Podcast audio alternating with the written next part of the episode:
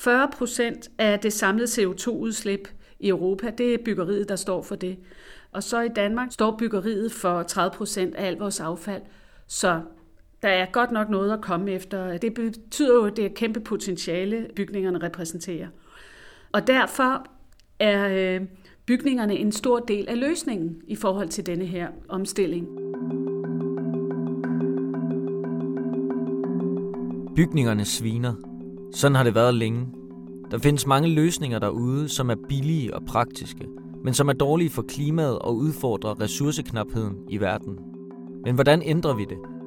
Hvordan kan vi begynde at bygge mere med henblik på holdbarhed og energibesparende løsninger? Og ikke så meget med fokus på den kortsigtede økonomiske gevinst. Skal man flytte noget, så kan det jo ikke lade sig gøre, uden at man skubber til det. Nej. Og det er der, vi er. Så høje ambitioner. Høje ambitioner og viljen til ikke at, at gå på kompromis med dem, man måtte støde ind i på sin vej, der ikke deler de høje ambitioner.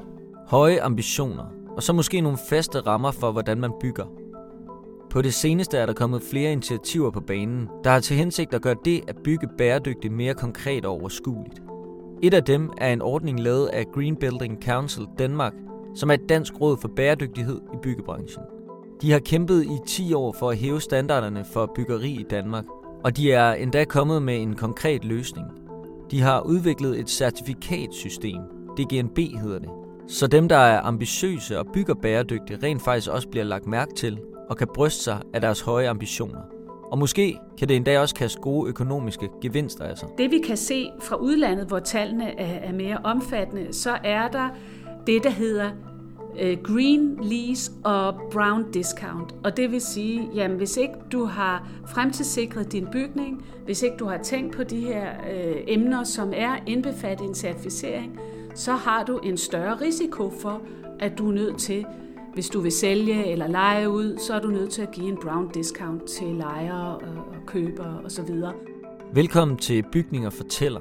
Renoverprisens podcast, der fortæller historierne om de bedste renoveringsprojekter i Danmark. I det her afsnit skal du møde direktør for Green Building Council Danmark, Mette Kvist, og så skal du møde Morten Andersen, der er bygherre og har begået en regulær verdenspremiere ved at renovere den bevaringsværdige etageejendom Rysgade 25 på Nørrebro i København ud for DGNB-standarder. Et renoveringsprojekt, der måske kan inspirere andre bygherrer og samtidig bevise, at man faktisk godt kan tænke langsigtet, bæredygtigt og økonomisk på samme tid. Mit navn er Nikolas Durup Thomsen.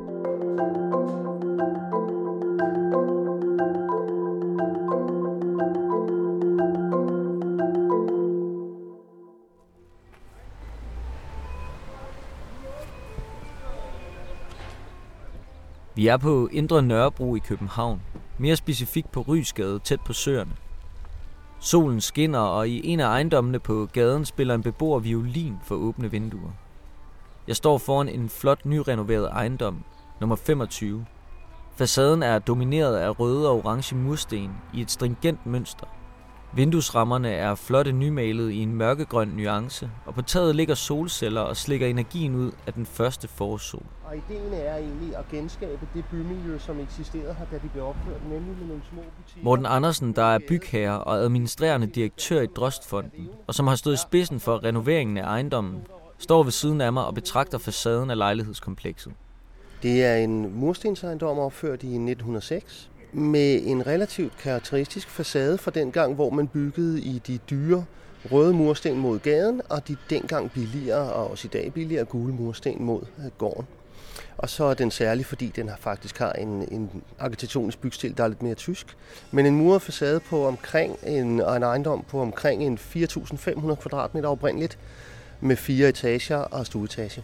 Når man ser på den, bortset fra taget, som, som skiller sig lidt ud, så er det en ejendom, som har energimærke A 2010. Det er en ejendom, som er indvendigt fuldstændig retænkt fra at være mindre boliger over i mere familieegnede boliger. Og så er det en ejendom, som er blevet udvidet både med en etage på toppen, med et byggeri ud til, til gården, og med en helt ændret erhvervsprofil. Men når man umiddelbart ser på den, som du siger, så ligner den jo egentlig bare i gåsøjne en klassisk ejendom fra 1906. Og det er egentlig meningen med, med hele projektet. Okay. Renoveringen af Rysgade 25 er en kombination af bevaring og fornyelse, af planlægning og improvisation, og af velkendte og nyudviklede løsninger. Morten har en klar plan om, at den her omfattende renovering af byggeriet også betyder, at der skal gå lang tid, før der igen skal gå store grupper af håndværkere på stedet. Selvfølgelig skal der løbende laves forbedringer, men han antager, at byggeriet i hvert fald også er up-to-date om 50 år. Altså det særlige for, for Drostfonden som investor, det er, at vi permanent bygger til eje. Vi har egentlig ikke som sådan projekter med henblik på frasalg, så det er strategisk langsigtet ejerskab, og det betyder, at vi er meget interesserede i en lang holdbarhed på materialer. Vi er meget interesserede i at ramme en, en samfundstendens, som vi kan se måske om 10 eller 20 år, men som måske ikke prissætter sig selv optimalt inden for de første 1, 2, 3, 4 år. Det kunne for eksempel være sådan noget som bæredygtighed og byggeriet. Morten er lidt af en pioner i branchen. Rysgade 25 blev renoveret i 2018, men allerede i 2012 var han en del af renoveringen af Rysgade 30, som også blev renoveret med henblik på holdbarhed og bæredygtighed. Da han sprang ud i projekterne, var der ikke mange, der troede på, at det ville blive en stærk økonomisk case. Han kastede rigtig mange penge i renoveringen, men med en forventning om, at det på sigt kunne gøre byggeriet mere interessant, at samfundstendensen ville blive, at bæredygtige projekter ville tiltrække sig positiv opmærksomhed og dermed økonomisk afkast, og at de ikke bæredygtige projekter ville falde i værdi. Og den tro har han holdt fast i. Vi har her i ejendommen genbrugt døre, vinduer, gamle granitsokler, en stor del af de oprindelige gulve, øh, vægopbygninger, hvor vi kunne. Og det handler simpelthen om, at det, altså for, for hver mursten, man jo ikke producerer, jamen så er det stykke CO2 og samfundsforbrug øh, jo ret beset sparet. Og hvis vi så samtidig kan være med til at sikre, at de ejendomme, vi har, også har den her fornemmelse af, af sjæl, jamen det føler vi personligt er en, en del af historiefortællingen, som vi også kan mærke rammer vores lejere meget godt. Altså de tilvælger vores type ejendom i stedet for noget øh, nybyggeri ude på, på Sluseholm eller Islandsbrygge, som koster det samme. Og det handler jo om, at man egentlig hellere vil have den sjæl, som den gamle bygning har, hvis det produkt er til rådighed. Så derfor kan vi virkelig se en niche i at sørge for at finde de her bevaringsværdige ejendomme, lægge en strategi for, hvor vi gerne vil have dem hen inden for de næste 5-10 år, og så lægge en, en, en langsigtet planlægning for det, også selvom finansieringen på kort sigt vil nogen nok mene, at der har vi brugt lidt for mange penge. Men det, når vi kigger ind i en samfundstendens, som, som blivende investorer, og som i teorien permanente investorer i de her ejendomme, så er det ikke noget, vi er så bange for. Så vil vi hellere ramme den rigtige samfundstrend. Vi går hen mod indgangen til ejendommen. På dørtelefonen er det tydeligt, at det er en familieejendom. I de mange lejligheder bor hovedsageligt børnefamilier. Inden vi går ind, kaster vi blikket på et lille skilt ved hovedindgangen, som Morten, hver gang han går forbi, kigger på med en vis stolthed. Det vi har her, som sidder på fonden af ejendommen, det er vores øh, plakette fra vores bæredygtighedscertificering med, med DGNB. Ejendommen her er jo som den første bevaringsværdige ejendom, bygget efter et system for bæredygtighedscertificering, som oprindeligt er tysk, der hedder DGNB. Det er en tysk forkortelse. Og ideen med det var faktisk, om ikke vi kunne tage det her system, som oprindeligt er født med tanke på nybyggeri, og overføre principperne til eksisterende byggeri i store renoveringsprojekter, så vi fik det bedste af begge verdener. Fordi den allermest miljørigtige ejendom, det er jo den, man slet ikke bygger. Det er jo det bedste for, for alle. Og når vi så til gengæld bruger nogle renoveringspenge, som jo ikke er industriproduktion, men er som håndværksproduktion, altså mennesker, der kan noget med deres hænder, der går og arbejder og skaber noget, om ikke forbundet, fordi de har en ramme, så er med til at bygge videre på noget, som oprindeligt er skabt. Muligheden for at gøre det, det var der ikke nogen, der havde tænkt på, før vi begynder at gøre det i 2015. Og i 2016 får vi så sammen med det, der hedder Green Building Council, som administrerer ordningen i Danmark, får vi så strikket en aftale sammen for, at vi kan gennemføre en renovering efter DGNB-systemet. Og det at lave, hvad der faktisk nok er en verdenspremiere, det synes jeg er ret flot. Og det giver også mig en tryghed i forhold til, at vi har jo ingen planer, som forklaret om nogensinde at sætte til salgskilt på den her ejendom, men skulle det komme en dag, så ved vi også, at vi har en værdisikring af vores investering, fordi det er altid en god historie at være den første. Det, det er der ikke nogen andre, der kan være i hvert fald.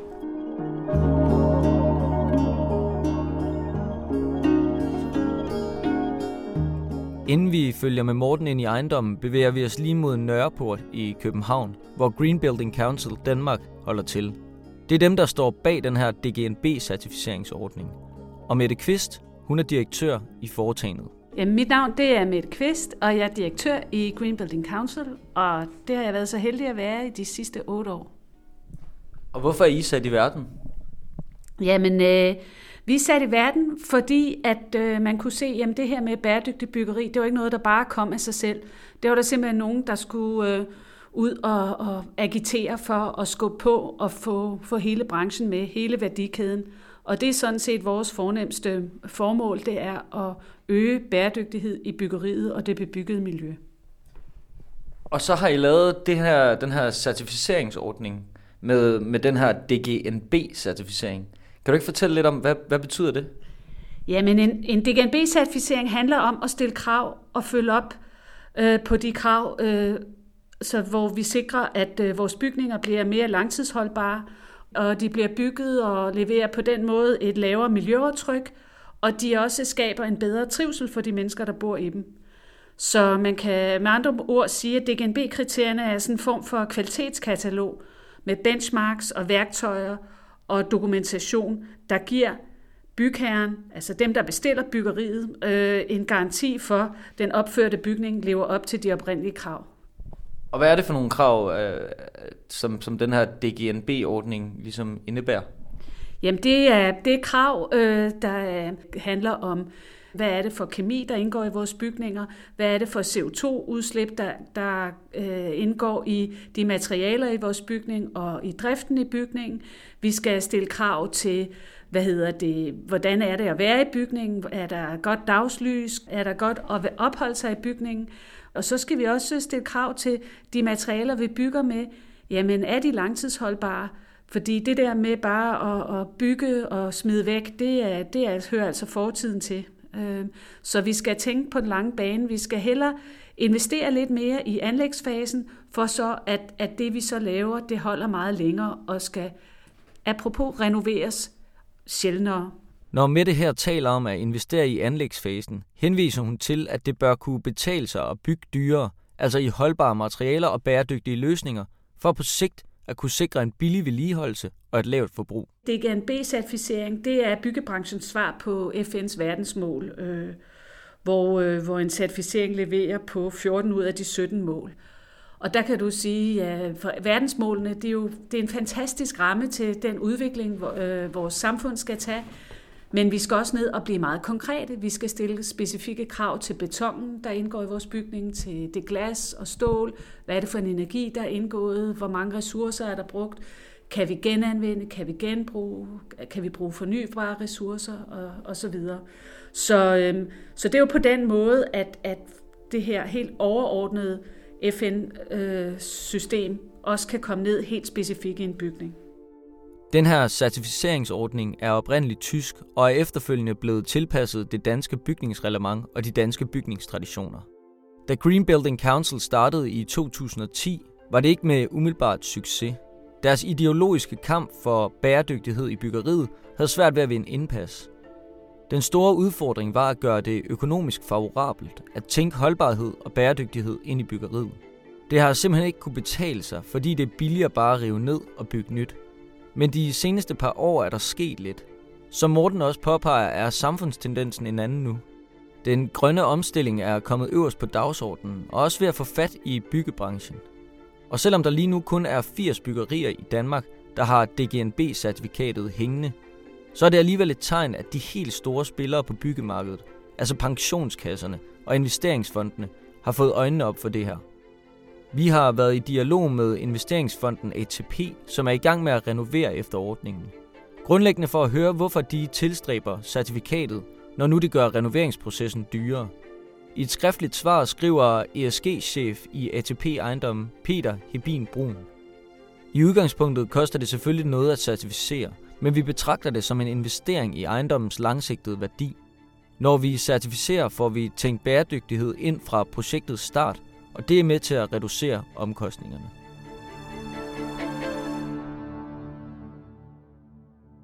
For at få fat på det her certifikat, kræver det et tæt samarbejde med en uvildig DGNB-konsulent. Lad os sige, du, du er en bygherre. Så øh, entrerer du med en, en øh, arkitekt eller ingeniør, som er, er uddannet DGNB-auditor eller DGNB-konsulent. Og de rådgiver dig så til, hvordan du kommer i mål, sådan så den bygning svarer bedst til, til dine øh, visioner, og øh, så sørger denne her øh, DGNB-konsulent eller auditor, at du kommer ordentligt i mål. Og den dokumentation, der bliver indsamlet, den sender denne her rådgiver ind til os, fordi vi er så denne her organisation, der, der tjekker, at det rådgiveren siger til dig øh, som bygherre, at du får, at det tjekker vi, det passer os. Og det har vi så noget dialog med dem om, og, og, og så videre, og så, jamen kommer de så i mål, kommer du så i mål med din bygning, så får du så et DGNB-certifikat på et eller andet niveau, som du har besluttet dig for.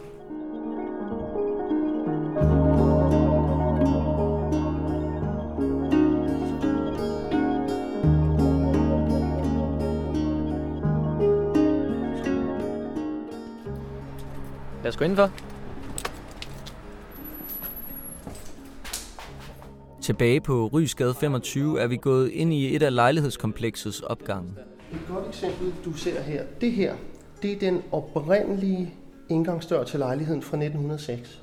Så har vi malet den op i kontrastfarver for at give den et, et skin, så du ser den, når du kommer rundt. Vi har med vilje for ikke at få den ødelagt placeret vores øh, dørskilte ved siden af dørene. Og så det her, som ligner et oprindeligt messingbeslag, det er i virkeligheden et topmoderne pasquilbeslag med Roco 6-nøgle, så den har hårdheden som en spritny dør, men den ligner jo den gamle. Og den er også håndstrøget, hvis man er sådan malernørd, så kan man se det. Og det må jeg bare sige, det er derfor, jeg synes, sådan noget her er sjovt at lave. Det er, at vi kan finde de her oprindelige detaljer, og vi kan bevare dem, vi kan arbejde videre med dem. Det kræver, at man tænker sig lidt ekstra om. Det kræver, at man maser sine rådgiver. Det kræver, at man har en hammerende dygtig byggechef. Det har jeg heldigvis været heldig at finde til det her projekt. Men det, det er jo hele den her sum af, at man gør en lille bitte smule ekstra hele vejen rundt, der jo ender med at give et helt, helt andet resultat. Ville det være øh, billigere for jer, hvis I bare havde revet det hele ned og bygget noget nyt op? Hvis vi nu legede, at jeg sad over i New York og kiggede i regneark, Ja. så ville det være billigere, ja. Vi har vel en nybygpris her på 25.000 kvadratmeter, hvis vi sætter den højt og laver et højkvalitetsbyggeri. Og jeg har brugt 40 på at bygge om. Og hvorfor har I så valgt at, at tage den beslutning?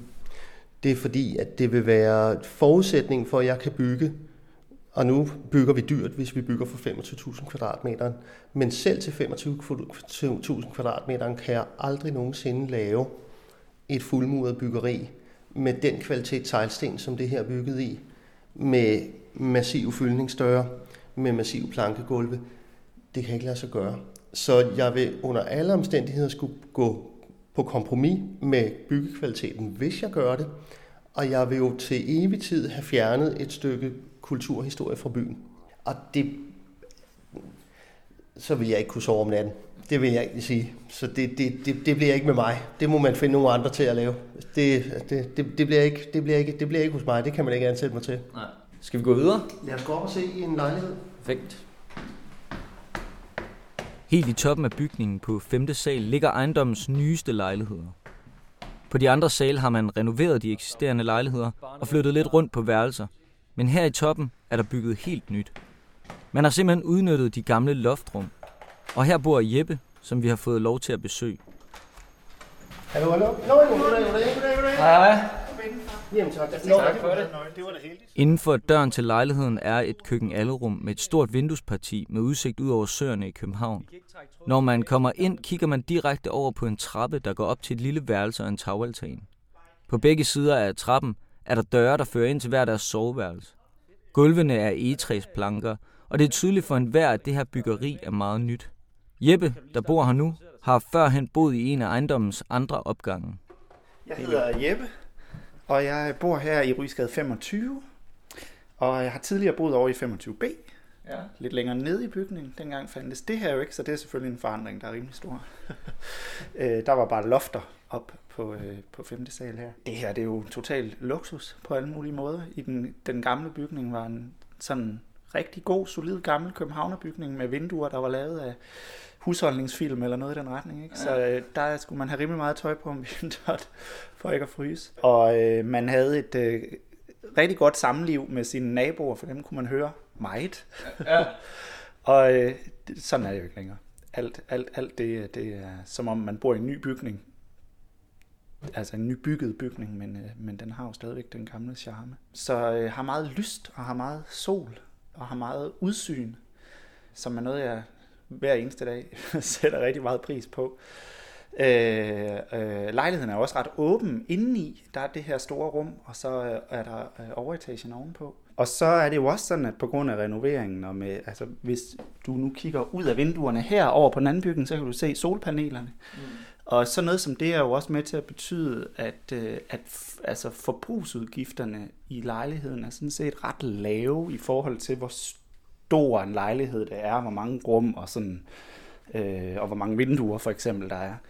Og nu peger du selv ud på solpanelerne. Hvad ja. betyder det for dig, at, øh, at der rent faktisk er tænkt et bæredygtighedsperspektiv ind i, i renoveringen af det her byggeri? Jeg synes, det er skønt, at der er den mulighed, og at det også kan lade sig gøre for sådan nogle gamle bygninger, som det her jo har været, eller det er det jo for så vidt stadigvæk, selvom den er blevet renoveret. Så det synes jeg da på den måde sådan set er, øh, inspirerende, at, øh, at det kan godt lade sig gøre at, at lave nogle øh, forandringer, også i gamle bydele, uden at det øh, betyder, at man bliver nødt til at rive alt muligt ned og bygge nye bygninger, øh, uden det betyder, at det bliver fuldstændig urealistisk for folk at bo her og sådan noget. Så, øh, så, så øh, det, øh, det sætter jeg stor pris på. Skal vi hoppe videre? Lad os gøre det. Tak for det, Jeppe. Tak for, øh, at vi måtte kigge ind. Naturligvis. Ses i morgen. Det gør vi. Rigtig god dag. Goddag. Bæredygtighed og miljørigtige løsninger har fyldt en kæmpe del i byggeriet her. Vi har været omkring solcellerne på taget.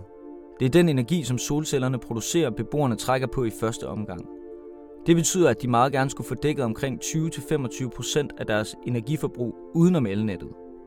Derudover har renoveringsprocessen budt på nye vinduer, indvendig isolering og balanceret ventilation, som alt sammen bidrager positivt til energiregnskabet. Den samlede effekt af tiltagene er beregnet til at reducere det teoretiske energiforbrug fra energimærke G til energimærke A og renoveringsklasse 1.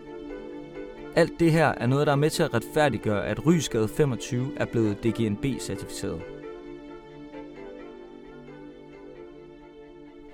Er der nok i, ifølge dig, som ligesom kigger mod den her certificering i, øh, i byggeprocesser? Jeg synes jo, at det har været en, en fantastisk rejse, og, øh, og det vi oplever lige nu, det er, at der er virkelig stor interesse, øh, og, og, og mange, der, der efterspørger det.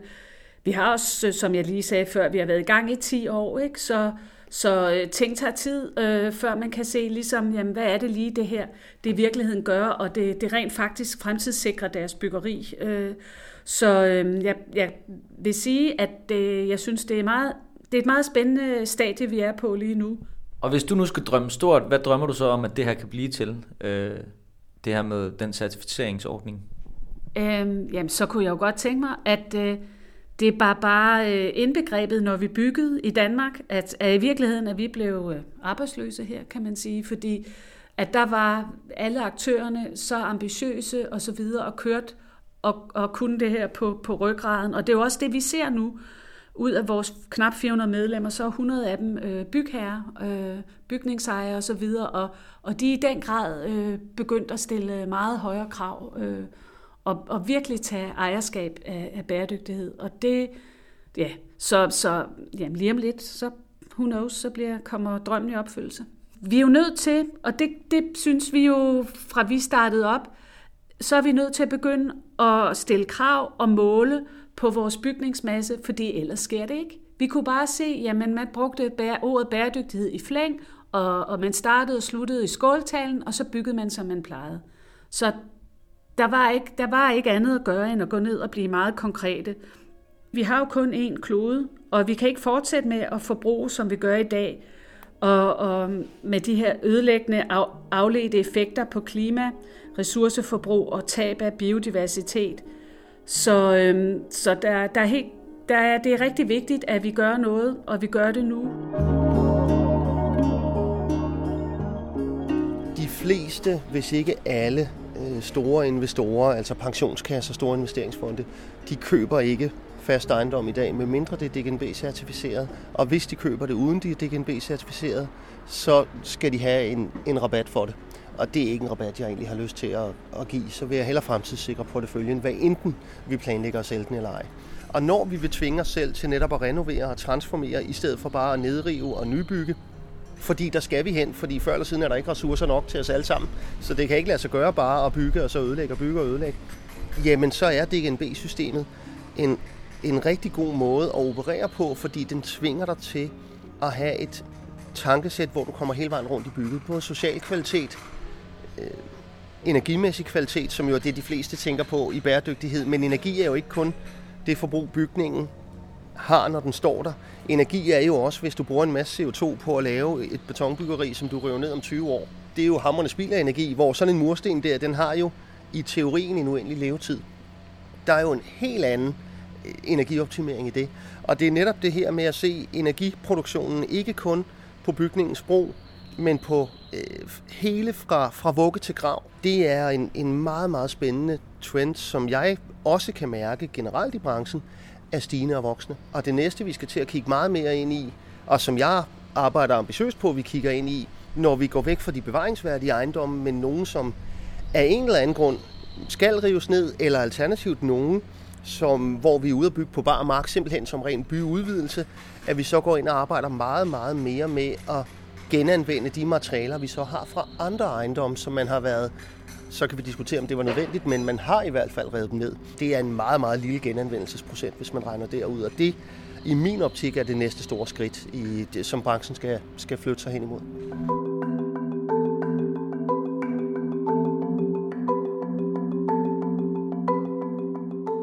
Ambitionerne er tårnhøje hos Morten Andersen. Og selvom du ikke lige på nuværende tidspunkt finder de her DGNB-certificeringer på facaderne af alle de københavnske bygninger, så er det nok noget, man kommer til at se mere af i fremtiden. Rysgade 25 er en frontløber. Et renoveringsprojekt, der lever op til høje bæredygtighedsstandarder, og som er æstetisk flot. Og selvom det har været dyrt, så er det tydeligt på Mortens smil, at han er stolt, når han jævnligt passerer sølvpladen foran hovedindgangen på det indre Nørrebro. Du har lyttet til et afsnit af anden sæson af Bygninger Fortæller, en podcastserie produceret af Filt CPH i samarbejde med og for Bark Rådgivning. Og så er det med støtte fra Realdania og Grundejernes Investeringsfond. Du kan læse meget mere om projektet på renover.dk-podcast. Der er flere afsnit af Bygninger Fortæller ude i din podcast-app, som du kan gå i gang med allerede nu. Mit navn er Nikolas Durup Thomsen. Vi høres ved.